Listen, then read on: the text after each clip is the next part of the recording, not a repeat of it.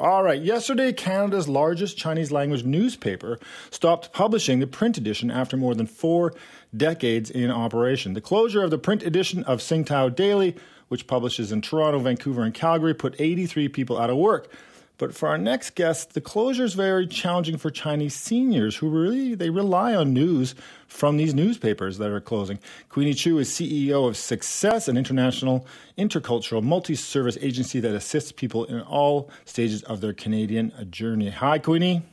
Hi, George. Uh, nice to have me on the, your show. Thank, thank, you for joining me. Look, this is how important is uh, you know this this closure to the seniors that you know and work with uh, who are maybe, who have uh, Chinese as their first language.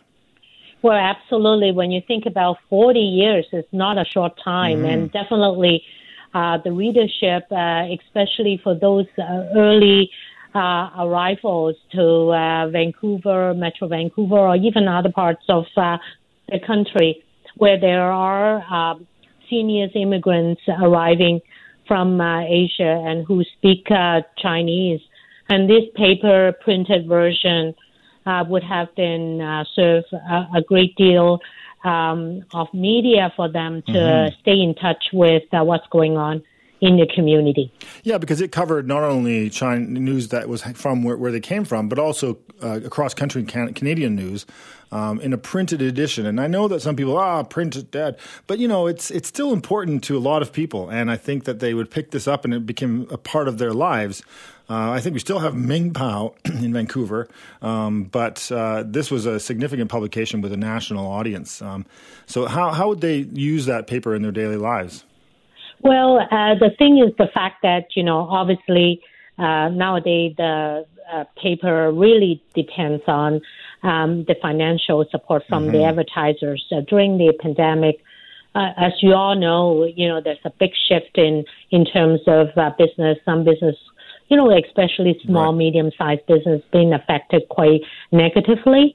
So advertising might be dwindled down and uh, might not be, uh, you know, as uh, invested uh, in uh, publication or advertising on uh, those printed versions. Mm-hmm. So subsequently, I think that is also a financial kind of decision uh, whether this is continues to be viable uh, as a business, right? Uh, right. Uh, as a printed copy media.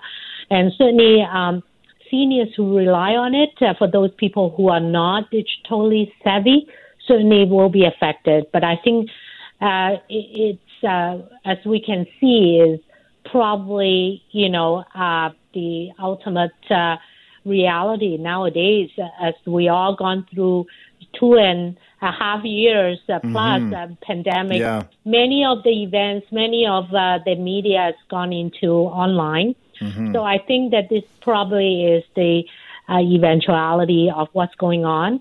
Uh, while you know there are some uh, seniors certainly uh, continues to struggle with uh, with online uh, access. So I think this is very important right. for us to look at how we can help those individuals, the vulnerables, to be able to access whatever the information that would be available uh, for them in order to keep them informed what's going on. Exactly. I mean, I think that uh, what I read was they were hoping for funding that was coming from the federal government. That there's a process happening right now, but it's almost too late, or it is too late, obviously, for Sing Tao. Um, but what can success do to help? I mean, you talk about online. A lot of these seniors, perhaps, just not they're not interested in going online. So, what can success do to potentially help some of these seniors who need who, who want to have access to information so they can you know, have their conversation groups and hang out with each other like we all do yeah. and talk about the hot issues, whether it be uh, back home or across the country or internationally? Yeah, absolutely. It's a good question, uh, uh, George. And we actually taken on a multi-pronged approach. Mm-hmm. Uh, understanding printed copy is no longer kind of uh, a viable option for many.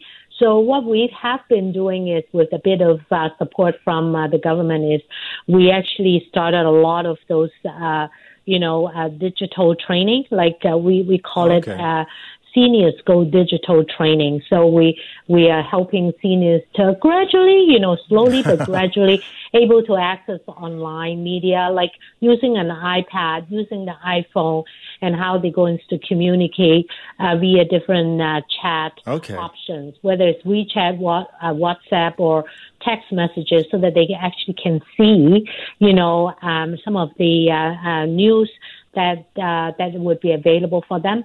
The other piece is also, um, you know, we also have the community groups as we are, uh, you know, uh, starting uh, the in-person mm-hmm. services. Mm-hmm. So we start with the uh, in-person groups, community groups where seniors can actually, uh, you know, gather together, having afternoon tea or celebration of birthday of the month, and and be able to talk about what's uh, on their mind and how we can help them in terms of keeping them in tune um, of uh, of the news uh, okay. in the community.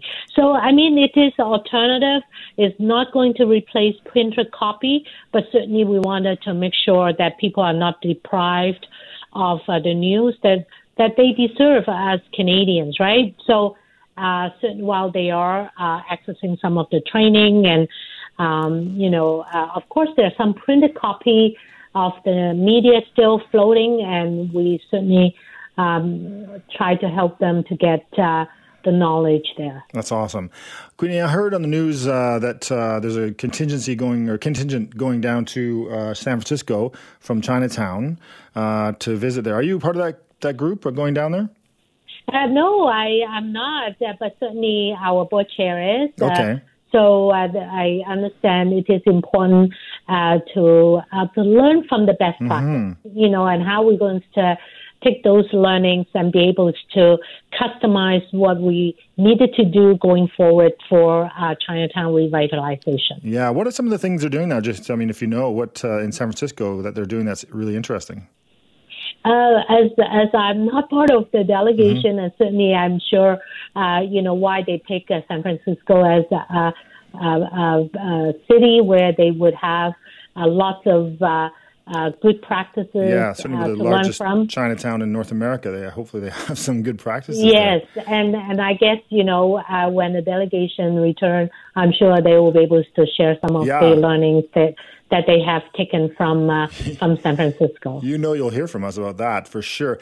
Um, if people want to help out for the seniors, for family members of the seniors that uh, are being challenged by this closure of the Sing Tao, what, um, uh, how do they can they go to your website to learn more, or where, where do they where can they find about these these groups that you you mentioned? Absolutely. They can either approach uh, us at Success mm-hmm. or call us as, at our Success main office. And also, we have, of course, the uh, website and phone line. They can give us a call, and we'll be more than happy to connect them to the right service at the right time. That's great. Thanks very much for joining me, Queenie. Thank you, George, and have a good day. George Affleck in for Jill this week, and hope you're doing well in this August as we head towards the end of August. Yeah, does that mean the end of summer? Ugh. Anyways, coming up this hour after the break, after the news at uh, 1.30, we'll have a conversation about what happened to Deputy Prime Minister Chrystia Freeland, uh, where she was verbally harassed in Calgary over the weekend, and we're going to have a response and, and conversation about that. Uh, in our last hour, we'll be talking about Canada and uh, the NATO and why we should be maybe concerned about our northern borders uh, up there with Russia, China, and everything going on. And now that Finland and uh, Sweden are part of NATO, uh, perhaps the role that they play and how we all pl- play together uh, to protect the North uh, from uh, what could be a concerning uh, situation. Uh, we'll talk about that in our last hour as well. Uh, the Fair of the PNE is happening. We're going to talk about the prize home, which strangely is not on site this year. So we'll hear about why that is and find out about that home. And also, we'll have buzz lines. Uh, you always encourage you to call in 604 331 2899. 604 331 2899 is our buzz line to talk about anything throughout the show and leave a message, and we'll play a selection of those. So last week, we talked a lot about the downtown east side in Vancouver. This uh, the tent city that formed uh, in that area has you know kind of taken over the sidewalks of entire city blocks. In fact, some of the tents were spilling out into the roads. But they're slowly, as we heard from the mayor, very slowly being removed, um, and people are being moved into whatever, if, if, they can find homes for them, or they've been asked to just kind of pack up and move along. Some of them are popping up in other areas in the city. Um, so it's an ongoing issue, and the issues of homelessness, homelessness, drug addiction, crime. Uh, and mental health care remain uh, consistent in Vancouver and a real challenge for us in the whole region, and if not all of Canada. At the same time, as this was happening, I came across an interesting essay in the New York Times about a unique program in Seattle, our neighbor to the south, uh, a city facing many similar challenges as Vancouver. It was titled Something Better Than a Tent for Homeless. Uh, Maia, Sa- I'm going to get this right, Szalavitz is the writer, and she's a contributor, opinion writer for the New York Times. She's also the author of, uh, most recently, of a book called Undoing Drugs, The Untold Story of Harm Reduction and the Future of Addiction. And she joins me now. Hi, Maia. Hi. Thanks for joining me. Tell us about what you've learned, uh, you know, in the basis of this essay, because it was, it was quite, it was very interesting. Yeah, I mean, everybody wants to solve this problem. Yeah. People do not want to be living in tents without toilets and businesses don't want that in front of their building, nor do homeowners want that in front of their building. Um, what was unique about Seattle's Just Care is that it created this coalition between the groups that are usually fighting hmm. um, the businesses, the homeowners, the advocates for the homeless, the homeless people themselves. And it brought them all together and said, okay, what can we do? How can we solve this? And they came up with this thing called Just Care, and they basically, if a homeowner or business has an issue in the area where they work with um, uh, an encampment, you can call Just Care, and they will send people out and they will help find housing for them. This grew up in the pandemic, and they had this nice um, coincidence where, oh, gee, there's all these hotels that uh, mm-hmm. suddenly are out of business. yeah, same so thing they, here. Yeah. Mm-hmm.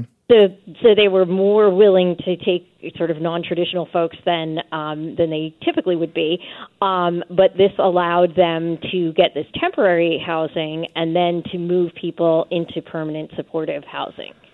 The, the challenge of finding housing, obviously, that's one of the biggest things, and of course, I, I want to get to that. But you know what one of the things we hear a lot up here is can't you guys just get it, get, get it together? There are so many nonprofits in, i don't know if you know much about the downtown east side of vancouver but this is an area uh, you know it's got so, so, many different organizations trying to help uh, but kind of quite often competing with each other. And then there's the business community and we have uh, chinatown is also in this area who also are frustrated. And you have all and then there's the residents who live down there. There's renters there's owners there's um, it doesn't seem to be a lot of cooperation uh, there just seems to be a struggle. And then you've got the city, the police, the fire. Uh, and so is that, you know, get those people together seems impossible to me. No, it, and it is very different. And one of the interesting thing, it's very difficult. I mean, yeah. um, one of the interesting things about the Seattle program is that uh, it was founded by Lisa Daugaard, um, who won the MacArthur Genius Award for previously find, founding an organization that got the um, police and the um, uh, public defenders and prosecutors together, who are another tough sell. Um, now, she hmm. did not found this by herself. She had an enormous amount of cooperation from all kinds of different colleagues across systems, but she's a person who's been very good at getting people who really don't like to work together to work together. And I think um, it's interesting. I've actually been to the downtown east side. I was writing about Vandu and other um, activism by people who use mm-hmm. drugs there. And, you know, you guys have been a pioneer in some of these harm reduction approaches. Right. The problem, again, is just not getting people together mm-hmm. and also the just extraordinary expense of housing. And this is, you know, this is still an issue in Seattle as mm-hmm. well, and this makes this stuff really hard to scale. The thing about the downtown east side that intrigues me is that it's not a huge area. Mm-hmm. Um, and so it should be possible. Um, you know, it's not a large city like in New York. It's much harder to get yeah. people to operate where I am.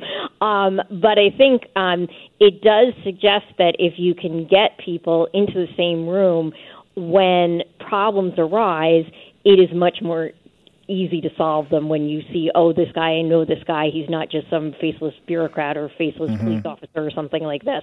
Um, right. But these are really, really hard problems. Um, you know, people who are um, chronically homeless tend to have enormous histories of trauma, mm-hmm. mental illness, addiction. Mm-hmm. Um, the trauma often leads to the mental illness, which then leads to the addiction. So it's really, really um, complex problems. And scaling helping such people is is really quite a challenge. Mm-hmm. You, we heard we've heard a lot about Michael Shellenberger in, the, in San Francisco. He talks a bit about you know the housing first being a failure is that, that's not what this but is what's about ridiculous either. about that to me is that Housing First hasn't failed. In fact, in the United States, um, we managed to house we managed to house half of all chronically homeless veterans using Housing First. Houston, which is a city in Texas, it's not liberal Seattle, um, used Housing First to house about 25,000 um, people who were chronically homeless. So the idea that Housing First has failed is something that he made up. Um, the problem is that it hasn't scaled. Um, and it's a lot easier to scale in somewhere like Houston where property is not as expensive. So Right. this is this is the difficulty you get. Also, Utah used housing first to cut its homelessness roughly fifty percent. I'm forgetting the time period, but it was in you know, before the pandemic. Um, so it is really important to recognize that you know sometimes it's hard to see what you're not seeing. And so when um, a place like Seattle, if they remove one encampment and you see another one somewhere nearby, you're just going to think nothing has changed, unless you happen to own the restaurant where the previous encampment was. yeah, that's true.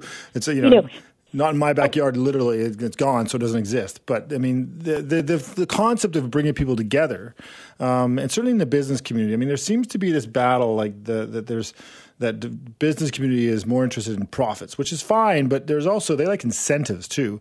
Um, there doesn't seem to be this, you know, talking about how people can work together and what their needs are. What what does the business community want? What does the nonprofit want? What does the what does the homeless person want? What does the drug addict need? What it doesn't seem like everybody's saying, okay, let's look at all the things that everybody needs and wants, whether you be a business person, a nonprofit, a person, the government, a politician.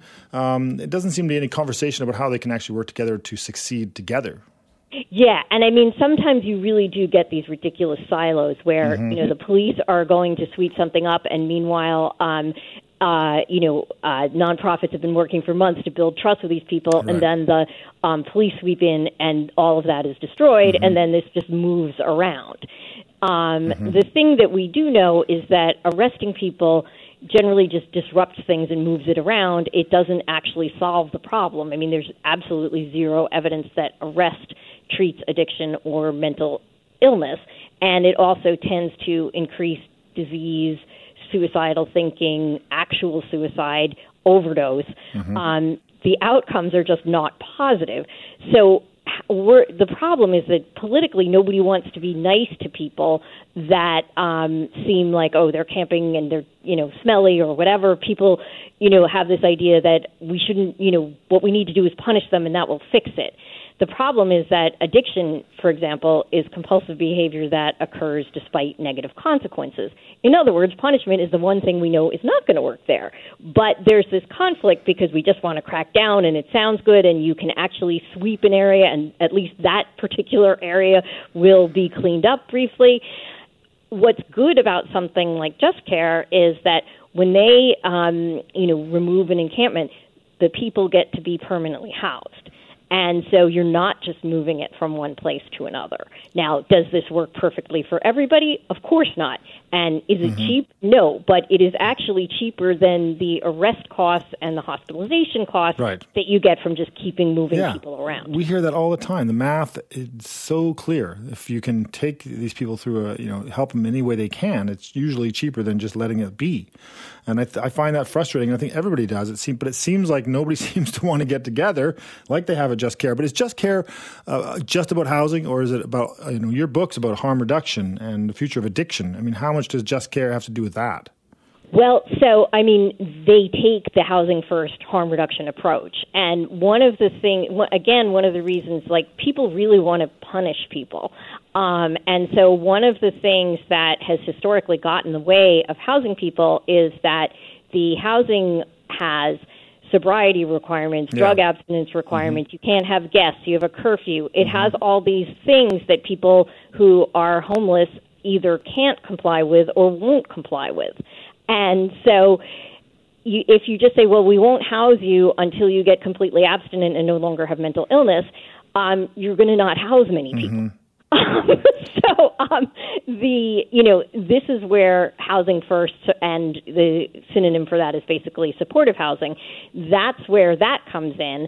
But again, people who want that punitive approach, who want the satisfaction of seeing somebody led away in handcuffs, are not going to like the okay, we're slowly drawing you in to housing where we're not going to like be tough on you. Mm-hmm we had a thing it's almost 20 years ago that we started but never quite finished called the four pillars which brought in all those areas of you can't you know you, a table can't be on one pillar it has to all areas exactly. need to be happening simultaneously so that's a bit what this is about yeah, yeah. And I mean, you know, these are complex problems and they're really exacerbated by the, you know, sort of rising inequality mm-hmm. across both of our countries. I was really when I um visited there a couple of years ago to to write about it, um I was really astonished to see you know the um, sort of luxury condos with these gorgeous terraces overlooking people shooting up on the street. Mm-hmm. Um, yep. And you know, I mean, it's it's it's, it's really quite extreme yeah. there. And I'm from New York City, which we have some pretty extreme inequality ourselves. Yeah. Um, you know, and so like, I mean, these are sort of um, side effects of larger problems. But the whole approach of harm reduction is okay, we've got this bad thing going on. How can we make it somewhat less bad? Mm-hmm. Um, how can we move people towards um, towards getting better? And what we find is that when people people's behavior change tends to be slow. It's not like one day you are shooting up every 40 mm-hmm. minutes and the next day you are completely abstinent and have zero problems. Um, it yeah. tends to be a process. And again, mm-hmm. we don't tend to have the patience for that process. And then we punish people and it just like, so then we're just cycling these through these systems again. Um, so, I mean, I really do hope that more people can take from this example the idea that let's get everybody in the same room, let's see what we can agree on and work on that first and then move to the stuff that we really have to fight about. All right, Maia. Hey, are you ever going to debate Michael Shellenberger uh, on a stage? Uh, I'd love to see if he that. would be honest about the facts, I would debate him. okay. All right, Maia. Thanks for joining me today. I really appreciate it. Thanks. Take care. Thanks. Bye now. George Affleck in for Jill today, and uh, just take, take a listen to this. Chrystia. Yes. What the f- are you doing in Alberta? You f- traitorous. Get the f- out of this province. You don't belong here. Severely, uh, obviously bleeped there. Uh, that what you heard was uh, Deputy Prime Minister Chrystia Freeland being verbally harassed at City Hall in Alberta over the weekend. The incident speaks to a growing acceptance, it seems to me, uh, an occurrence as well of public pe- person, you know, people getting cornered or harassed, uh, just as Minister Freeland was and, and it's not okay. Uh, someone who talks with politicians all the time is Sarah Elder Chamanara. She is the host of Elected, that's with two L's, a podcast for women in and around Canadian politics. And Sarah joins me now. Hi, Sarah. Hi, George. Thanks for having me. No, my pleasure. Look, this. Uh, what did you think? You know, hearing that, obviously, it's bleeped. You've probably seen it all. You've read about. it. tell me what your thoughts are. I mean, obviously, it was um, hard to watch, mm-hmm. hard to hear. Um, I'm from BC originally, um, but I now live in Alberta. And so, um, you know, I. it's really it's really hard when we're trying to attract people to move to the province when mm-hmm. this kind of thing happens at the same time it's it's a disincentive unfortunately and it also you know uh, disincentivizes women from getting into politics yeah i mean were you surprised at how close he was able to get to her? I mean, in the, the video of it, he, they they're literally trapped in an elevator, and and he's you know in their right faces, and it's just shocking. Well, it is, and especially because um, depending on which clip you've seen, um, there are longer ones that you can watch, mm-hmm. and he he turned up at that building, so it's a federal building. He knew that she was in Grande Prairie that day he went to that federal building looking for her and just happened to be that she walked in at the time that he was there. So he was seeking her out. Mm-hmm. So this this goes well beyond someone, you know, commenting online. Um, you know, he he was acting on on something and so I I I very much hope that um law enforcement obviously has this I hope they have this on their radar and, and that they've reached out to him to make it, you know, a, a point that um, this isn't acceptable. You, your show, elected your podcast. Uh, your focus is talking to, uh, you know, women who are politicians, some you know, and or in politics, or interested in politics, or in and around it. Uh, tell me a bit about some of the stories. Have you heard these kinds of things f- before from other people in the public spotlight? Oh, a hundred percent. And mm-hmm. I mean, you don't even have to. I mean, it's it's it's this isn't something new, but I think in the last um, couple of years, because of COVID and because of some of the feelings that people have um, because of, of government decisions, mm-hmm. um, it's really enhanced this kind of culture of of anger and fear. Um, and I think for a lot of people who may have felt isolated and unengaged from politics, have been able to find a community um, of like-minded people who who are you know more willing to share conspiracies and have bought into some really extreme um, thoughts and ideologies. And we're seeing the consequences of that. And we're also seeing the consequences of, of politicians mm-hmm. um, kind of jumping onto this and, and using it to their advantage to, to further their political ambitions. Yeah, and I think I saw an interview with Pierre Poilievre, and he actually was who's running for the leader, leadership of the Conservatives, and he was very clear and, and did not endorse this at all. Uh, he was he was caught up in uh, in Victoria uh, by CHEK TV, uh, and uh, was asked these questions. And luckily, uh, and I think this is the kind of these are the answers you want to hear that this is not okay. But it seems like more often than not, people seem to be accepting it as okay that you can do this. And I, and you touched on this. It discourages not only women; it, it discourages anyone from wanting wanting to, you know, run for office and certainly put themselves in the public spotlight and, and give service to their their community. Well, definitely. But I mean, Pierre Poilievre had plenty of had ample opportunity to make a statement online, and he didn't. He had hmm. to be hmm. tracked down at a hmm. at an event and you know forced to comment by having a reporter ask him and he essentially made it about himself. And I actually, the the part that I had um, a, a problem with with his comments was, you know, well, I get it, my wife gets it, you know, everybody gets it. That doesn't make it right. Mm-hmm. That doesn't make it acceptable. Um, no one should have to deal with this. Mm-hmm. And the vitriol and the abuse and the threats um, are worse for women in politics. They're worse for um, marginalized people in politics. They're worse for BIPOC people in politics.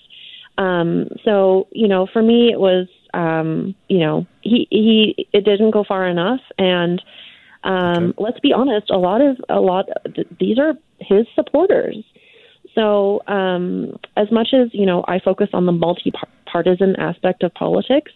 We also have to call a spade a spade, and okay. there are people on the right who are playing with fire, mm-hmm. and they haven't just kindled the fire; they're they're mm-hmm. they're throwing the match on it. What do we do? What do we do? Well, you know, I want to hear from from someone. You know, I'm I I have the podcast elected. I also have the store and brand Madame Premier based here in Calgary, which advocates and um, for the increased participation of women in politics at the elected and unelected levels. It's a community and advocacy um, beyond just being a brand.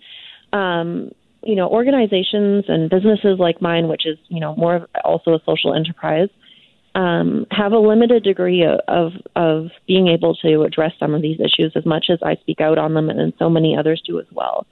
It's really I'm looking for leadership from, you know, from politicians, from political parties and from governments to really address these issues because I feel like we all see what's going on. Um, but no one's really willing to tackle it. And I, I think that the uh, it also has to be addressed by um, law enforcement agencies, but also social media platforms, because a lot of these things are, you know, forming on the internet, and um, you know, you have the right to freedom of expression, but you also have the right to freedom of consequences. Mm-hmm. So you can't just say anything and not feel the consequence of it. Well, liberty should be a two-way street. People's freedom, uh, you know, to see that this gentleman pardon the use of that word, potentially this person uh, went there, stalked her down, tracked her yeah. down, uh, and obviously had uh, people with him to film him. Uh, and if you watch the video throughout to the end, he he leaves the parking lot, and basically high fiving his great success of doing this, which makes it even worse because it showed how planned and how proud he was to do this. Um, mm-hmm. and, and, part of it was because he knew uh, that if he put it on social media, it wouldn't matter if it he got a lot of hate. He he also would get a lot of support too, and that's why he does it. Yeah, I mean, there's a lot of like um, backslapping to this mm-hmm. kind of thing. Um, yesterday, um, a, a, senator here in Alberta shared um, a photo, or it's actually a piece of art that I have in the store in Madame Premier of Chrystia Freeland that I had made. And she actually had to delete the post because of the comments. And it's uh, Chrystia Freeland is a lightning rod not just mm-hmm. Chrystia Freeland, but so many people in, in politics. I just put out um, a, a podcast last week with um, the MP for Delta and um, the minister Carla Qualtrough.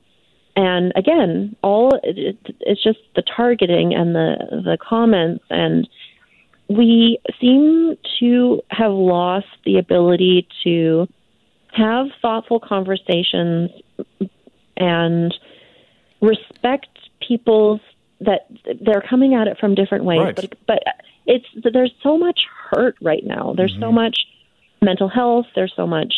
Um, there's so many different things at play, and and it's just seemingly all going unaddressed, unaddressed by government, or uh, it's just you know agencies and social profit organizations. They don't necessarily have the the capacity right. to do to Some, deal with these things. They don't have the money. Mm. So, who, where does the leadership come from? What, what gives you hope that we can fix this? Well, my hope is that any woman who saw that video and saw Chrystia Freeland in that position mm-hmm. is, you know, sees sees the issue, um, but also, you know, we can't let those things stop women from being in political spaces mm-hmm. because that is that will essentially let um, this movement win. So Chrystia Freeland, and I mean, the argument that he made is, you know, go back to where you came from. Chrystia Freeland, FYI, was actually born in Alberta. Yeah. She is she is Albertan. Yeah. Um, you know that it's just you know it get you it gets used against people of mm. color. It gets used of there's so many different things at play, um, and it really requires kind of I think an all hands on deck approach to to fighting this. Um, and especially um, a lot of like we also need men to speak out against this kind of mm-hmm. stuff. Um, a lot of it happens, and you know it just gets shrugged off. But we need male politicians, we need male political leaders, we need male colleagues, we need um, we need men to speak out and say, you know what, this is simply not acceptable. What we don't need to hear is, you know, as the father of a daughter or as you know the you know the the husband of whatever. Mm-hmm. that sh- that doesn't that doesn't that do- shouldn't matter at all. It's about equity and equality. And um, these just these things have to be addressed. So i want to see a real response from the federal government. I mean if it comes from the the, the federal ministry of of um, women so under the portfolio portfolio of Marci Ien um, you know, I'd love to see an all party statement kind of hmm. put out by okay. leaders of all parties. There mm-hmm. are so many things that could happen. Um, but, you know, I think that this will end up being just another news story. And, you know, tomorrow it'll be whatever the next issue is. Sarah, I appreciate you finding time today. I know you're busy and uh, I love your podcast. So thanks for joining me today. Thanks for having me, George. Thanks.